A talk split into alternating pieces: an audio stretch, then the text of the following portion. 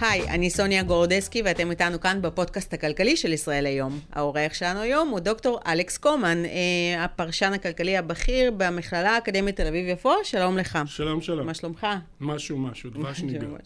תראה, לפני שבוע וחצי הממשלה החדשה הציגה תוכנית להורדת אה, גל ההתייקרויות במשק, שכוללת אה, הקפאת מחירי החשמל, המים והארנונה וגם הדלק.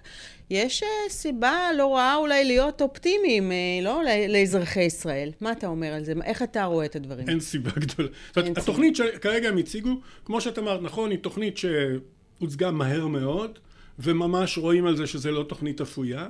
והאפקט שלה יהיה על משהו כמו 30-40 שקלים לחודש על הכיס של האזרח. זאת אומרת, אזרח שממש במצוקה לגבי שלם את המשכנתה שלו, שעכשיו עלתה באלף שקלים, זה לא מה שיציל אותו, 40 שקלים האלה. אה, קשישים שמתלבטים בין תרופות למזון, ה-40 שקלים האלה, זה לא מה שיפתור להם את הבעיה. נכון. ורוב הסעיפים הללו זה סעיפים אה, שיוצאים מהכיס של אה, קופת המדינה. ולכן, ולכן זה, לא, זה לא הפתרון ש, ש, שיוציא לנו מים מהסלע. מה צריך להיות הפתרון? כי בכל מקרה, אה, עכשיו אה, במשרד האוצר עובדים על אה, תקציב המדינה, שאמור לכלול לא מעט צעדים להורדת גל ההתייקרויות, סליחה, להורדת יוקר המחיה בישראל. השאלה היא, מה לדעתך הצעדים שבאמת צריך לנקוט בהם? אוקיי, okay, אז הנטייה היא תמיד לחשוב שכל צעד שעושים זה צריך לעלות מקופת המדינה. זה לא נכון. יש צעדים שהם רעים ועולים מקופת המדינה, כמו הקטע הזה עם המתוקים שהורידו את ה... שגם אנשים יהיו יותר חולים וגם יהיה פחות כסף בקופה, אבל למשל הצעד שהממשלה הקודמת התחילה, הממשלה הזאת הולכת לעשות את זה בפול כוח, זה הקטע של הרגולציה, זאת אומרת לפתוח את השוק לתחרות. הסיבה שהשוק הישראלי יש בו כזה, כאלה מחירים, יוקר המחיה כל כך גבוה, והסיבה שרשתות חיצוניות, קרפור, 7-11, כל כך שמחות לבוא לישראל, הן לא מאמינות כמה שולי רווח יש, כי בגלל המכשול של הרגולציה, המון יצרנים בחוץ לארץ אומרים, בשביל השוק הישראלי הקטן, לא שווה לי לשנות את המוצר שלי. המחירים, דרך אגב, באותן רשתות היו גבוהים יותר מאשר בחוץ לארץ, נכון? אותה רשת 7-11 היא... תהיה כאן יותר יקרה מאשר בארצות הברית, לצורך העניין. וגם קרפור, אין ספק. הם לא באים לפה כי הם צדיקים. להפך, הם באים לפה כי הם רואים את המרווח. הרי השוק הישראלי הוא לא כזה גדול. אבל כשהם רואים את המרווח, הם לא מאמינים. אז אומרים, אוקיי, גם אם אנחנו נקטין את זה טיפה, כן. עדיין זה יהיה יותר יקר מאשר בעולם. זה לא יהיה המחירים שאנחנו רגילים לראות בשאר העולם. אוקיי, ואם נחזור לתקציב, אז אתה אומר שאחד הצעדים ההכרחיים, בעצם זה עידוד התחרות, זה הקטע של לצמצם את הרגולציה בצורה כזאת שיצרן שמייצר מוצר בשביל אירופה, מוצר שיש לו תקן כן. אירופאי או תקן אמריקאי, כן. אני בתור יבואן קטן אהיה מסוגל לקחת את המוצר הזה ולהביא אותו לישראל, כן. בלי שאני צריך, שהוא יצטרך לעשות קו ייצור מיוחד בשביל ישראל. כן. ויש מה שנקרא שוק אפור, שוק אפור אומר שהמוצרים שממותגים בארץ, לא יודע, ג'ילט, טונה, סנגי וכולי, אני יכול למצוא את זה במדינות שזול שם יותר מבישראל, נגיד אוקראינה, במד... נגיד טורקיה, כן. נגיד מדינות מדינות כאלה. גם במדינות אירופה. גם במדינות אירופה, אבל במיוחד... אפילו שלמרות שאצלנו האינפלציה הייתה, בשנה האחרונה, הייתה נמוכה יחסית מאשר במדינות בדיוק, מפותחות אחרות. חצי, כן, נכון, כן. מאשר באירופה. ועדיין אזרחים, אזרחי ישראל, שטסים כן. לצורך העניין לאירופה, ורואים שם פערי מחירים אה, גבוהים מאוד, ולא לטובת ישראל. אנחנו נכון. מוצאים את אותו דאודורנט דב, אותו, אותה משחת שיניים, קולגייט, במחירים אה, יותר גבוהים. בארץ. כן. קיצונית כן. יותר, נכון. למרות נכון. ששם המחירים עלו, מחיר החשמל נכון. עלה שם יותר נכון. מאשר בארץ. נכון. אז קודם כל, איך מסבירים את זה, למשל? בואו בוא ניגע בתחום הפארם. קודם כל בתחום הפארמה, שזה התחום הכי כואב בעצם, בגלל שזה תחום, בגלל שאנשים הולכים לשים את הפארמה על הגוף שלהם, אז הם מתעקשים לקנות את המותגים. במקום לקנות את המותגים אפשר לקנות את מותג הבית, שבהרבה מקרים מיוצר על ידי אותה, אותה חברה, או לקנות מותגים אחרים שבארץ הם פחות ידועים.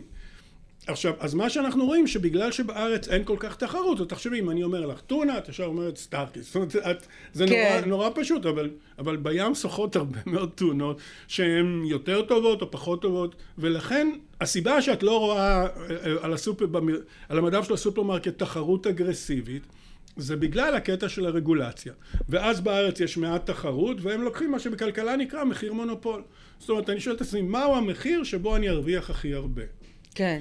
אה, לעומת זאת אם אני בחוץ, אם אני במקום שיש בו הרבה תחרות, למשל תנובה ניסה להיכנס לרומניה והפסידה שם אה, עשרות מיליונים, כי היא גילתה לתדהמתה שיש שם שחקנים אה, קטנים שהם הרבה יותר גדולים ממנה אגב, כמו דנונה ואחרים, ורומניה נמצאת סביבה, יש המון מדינות, ואז יש לי בתור לקוח בסופר יש המון חברות שמתחרות עליי.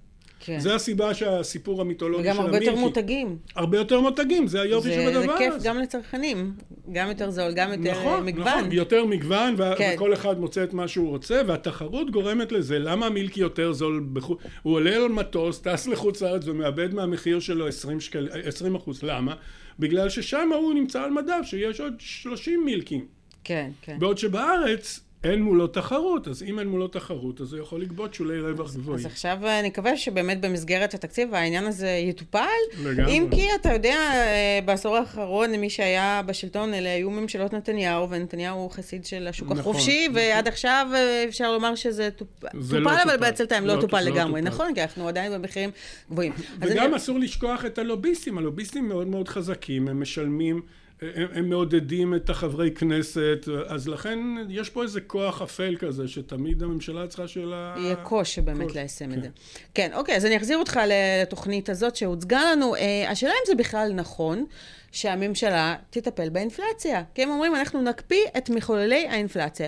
ומי כן. שאמור להיות אחראי בכלל על נושא האינפלציה, בראש ובראשונה זה בנק ישראל. כן. השאלה אם זה נכון שהממשלה ככה מנסה לעזור לו, ואם בנק ישראל בכלל ביקש עזרה. כן.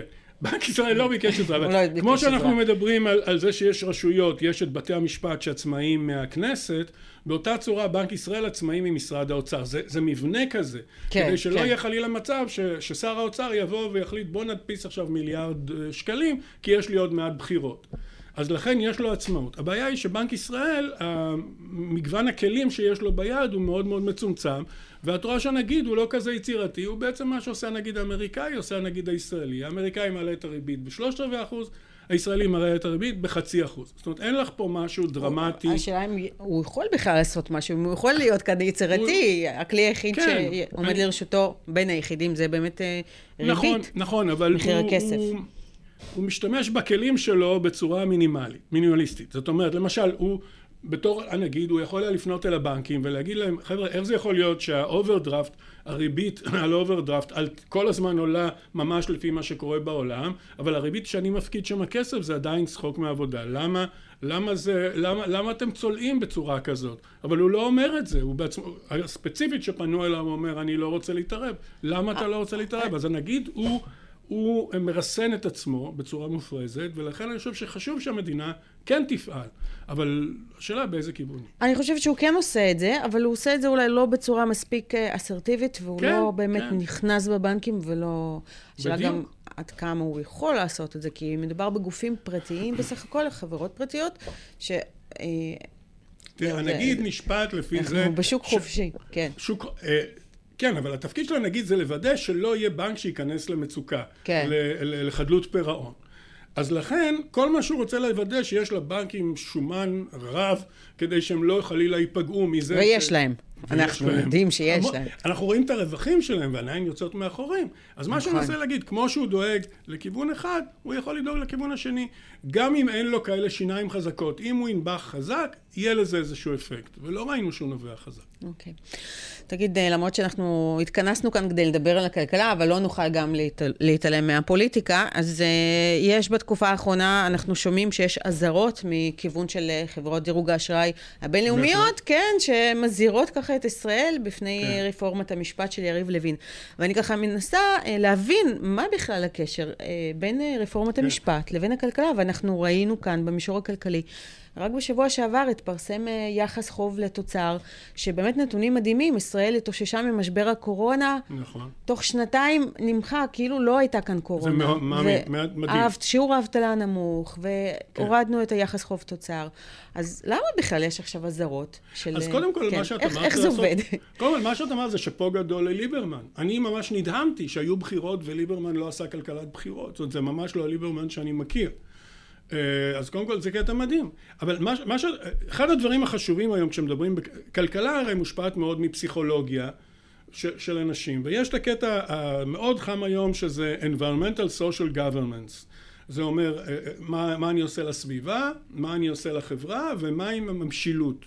במקרה הזה זה לא משילות כמו שכל הזמן מדברים, אלא הרעיון של governance מדבר על זה שאם הממשלה למשל מחליטה, מקבלת חוקים ואין מספיק איזונים ובלמים, אז זה עלול לפגוע בכלכלה. אנחנו ראינו את זה בכל המדינות האוטוריטריות, למשל בטורקיה עם ארדואן. ארדואן. טורקיה היא מדינה עם המון המון עוצמות, אבל ארדואן השליטה שלו במטבע הרסה את המטבע הטורקי שהייתה שם אינפלציה מטורפת את זה אנחנו רואים באיראן אני לא יודע אם יצא לך לקנות את המטבע האיראני לא. אבל אה, טוב עשית אם לא קנית התרסק באופן קיצוני אנחנו יכולים לראות את זה בכל המדינות שבהן יש שליט שהוא רגיל שמה שהוא אומר זה מה שקורה סין למשל וברגע... צריך להגיד שאנחנו רחוקים שנות אור משם, כן? אלה דוגמאות אה, קיצוניות, אבל אה, אתה נכון, מנסה אני, להסביר נכון. לי שככה זה עובד נ, בגדול. מי, ש, מי שנותן את דירוג האשראי שואל את עצמו, האם השוק הוא שוק חופשי, שזה מה שאוהבים, שזה בעצם אומר ששערי המטבע משקפים איזה איזון של ביקוש והיצע, ומה שקורה בכלכלה, אם יש לך איזו יוזמה, את יכולה להתפתח איתה. בניגוד למשטרים, בניגוד למצבים שבהם הידיים שלך כבולות או שדברים הם לא כל כך רציונליים. אז הרצון הוא שתהיה תחרות חופשית וחלק מתחרות חופשית זה שיש לך משטר דמוקרטי שזה, mm-hmm. שאת יכולה לעשות מה, ש, מה שאת רוצה במסגרת הרגולציה ההגיונית. ובעצם אם בעיני המשקיעים הזרים אה, הדמוקרטיה נפגעת, אז הם אה, פשוט יכולים למשוך את ההשקעות שלהם ו- וכך זה יתחיל. עכשיו גם, נכון, לגמרי. וגם צריך לזכור שחלק... זה בעצם יפגע במטבע, ו... בהחלט. זה, זה הכיוון, אוקיי. גם יש פה נקודה, הרי כל מדינה לוקחת, מוכרת, מנפיקה אגרות חוב. נכון. עכשיו, אם יש לך דירוג אשראי גבוה, את, זה, זה אומר שיש סיכוי מאוד טוב שאת תשלמי את החוב שלך ולכן הריבית נמוכה כי את לובש שאני שמח לתת לו אם, אם אני עכשיו מתלבט למי לתת את הכסף לממשלת ארצות הברית או לממשלת לוב בגלל שלממשלת לוב יש דירוג מאוד מאוד נמוך אז ממשלת לוב תצטרך לשלם ריבית מאוד מאוד גבוהה כדי mm-hmm. שאני אוכל לסכן את הכסף שלי אותו דבר אם הדירוג של ממשלת ישראל ירד אז, אז הריבית שאני צריך לשלם תהיה הרבה יותר גבוהה כדי למשוך כסף זר. וזה... אוקיי, ועד כמה זה מסוכן באמת לכלכלת ישראל? החוב של uh, כלכלת ישראל הוא יחסית לא, uh, גבוה. החוב, בדיוק. למרות החוב... שהורדנו אותו בשנתיים האחרונות. נכון, האחרונה. אבל עדיין הוא מתגלגל כל הזמן. זאת אומרת, זה לא שזה חוב שהוא קפוא. על הריביות שבהם קיבלנו את זה בתקופות האלה שהיו ריביות אפסיות. אנחנו מדברים כרגע על חוב ש... על, על ריביות שעלו. נדמה לי ו... כטריליון שקל זה החוב. אה, כן, טריליון שקל זה די מכובד. כן. אז, אה, אז זה אומר ש... עשרות מיליארדי שקלים ריבית בשנה. לגמרי, כן. שפשוט. אה, הסכום הזה יגדל. לגמרי. כן. ואז הממשלה תצטרך אה, לממן את זה מאיפשהו. נכון, okay. אוקיי. וגם משקיעים זרים, נגיד כמו כשבאים לפה קרפור ו-7-11 הם עושים את זה בגלל שבין השאר הם יודעים שזה שוק חופשי, שהם יוכלו לעשות מה שהם רוצים, מה שהם רוצים במסגרת החוק. כן. אבל שלא פתאום החוק ייקח ויעביר חוקים, לא יעבור פתאום חוקים נגדם. זו נקודה נורא חשובה. כן. טוב, אה, שאלה לסיום, אה, תחזית קדימה קצת, מה אתה חושב על שוק הנדל"ן? אה, יש כבר לא מעט הערכות שדווקא השנה הזאת, שנת 2023, תהיה שנה יותר אופטימית עבור אזרחי ישראל okay. אוקיי. במישור הזה, ושהמחירים יתחילו לרדת. אתה אה, מסכים עם זה, עם ההערכה הזאת? תראי, קודם כל אני ציפיתי שזה יקרה מסיבה אחת. הסיבה שציפיתי זה בגלל ששערי הריבית עלו. כן. זה אומר שכל מיני אנשים ששקלו לקנות דירה, בין אם זה להשקעה ובין אם זה זוגות צעירים, פתאום יצאו מתוך השוק. ברגע שהם יצאו מתוך השוק, הביקוש ירד. כן. ההיצע נשאר אותו היצע, כי בעצם זה, זה שוק שהוא לא גמיש, זה הדירות שקיימות, ואז אנחנו יודעים שכמות העסקאות האטה. כשיש פחות עסקאות, את מצפה שהמחיר ירד בעקבות זה. זאת אומרת, את קנית עכשיו דירה גדולה, את צריכה להתפטר מהדירה הקודמת. אני עובר עכשיו לבית אבות, אני... אז היית חושבת שאנשים, קבלנים, שפתאום תקועים עם דירות שהם לא יכולים, היית מצפה שהמנגנון יהיה להוריד את המחירים. לא ראינו את זה קורה. באופן מדהים. חלק מזה זה אינרציה. הם אומרים, אין, צריך קצת סבלנות והקונים אה, יילחצו. הסיבה שאני קצת סקפטי זה כי בעבר לא ראיתי את נתניהו ספציפית כשהיה כחלון שלקח את המחירים של הדירות בתור פרויקט עצמי נתניהו בעצם אמר אני לא מעורב בזה במילים אחרות הוא אמר אני לא פועל להוריד את המחירים ואם אני רוצה להסתכל על זה מהצד המכוער של העולם okay. כן. אני חושב שלרוב המחוקקים זה ודאי נכון לגבי נתניהו לגבי דרעי וכולי יש להם דירות אז בכיס האישי שלהם זה לא יהיה נחמד אם מחירי הדירות ירדו ולכן לא ראיתי פעולות אגרסיביות. והדבר האחרון, לא ראינו שבבחירות הקטע הזה של הכלכלה זה לא היה אחד הנושאים בראש הדיון. נכון, אבל uh, מצד שני, תראה, uh, המחירים כבר התחילו להיבלם. כבר עליית נכון, מחירים, נכון, זה נכון, כבר לא נכון, לא יותר לא מ-20 אחוז, זה כבר נכון. ירד ל-19 אחוזים. יחסית ירידה שככה נותנת לנו אופטימיות, ו... כן. וייתכן ונגיע למצב של המשך הבלימה של העלייה, עד שבסוף זה, זה יהיה מינוס, נקבל מספר שלילי. מצוין. ושהמחירים, וזה עוד לפני שבאמת שר השיכון והבינוי החדש התחיל לעשות משהו, או לפני שהוא הציג איזושהי תוכנית. הוא יצטרך להביא בולדוזרים גדולים בשביל לשחרר קרקעות ולפתוח... כן, זה מה שצריך לעשות בעיקר. בולדוזרים, זה מה שיעזור. אבל לשם, כן. כן, כן, כן. אה, דוקטור אלכס קומן, אה, פרשן כלכלי בכיר במכללה האקדמית תל אביב-יפו, תודה רבה שהגעת לכאן, בכיף, אה, ותודה רבה לכם שהייתם איתנו, ונתראה בפרק הבא.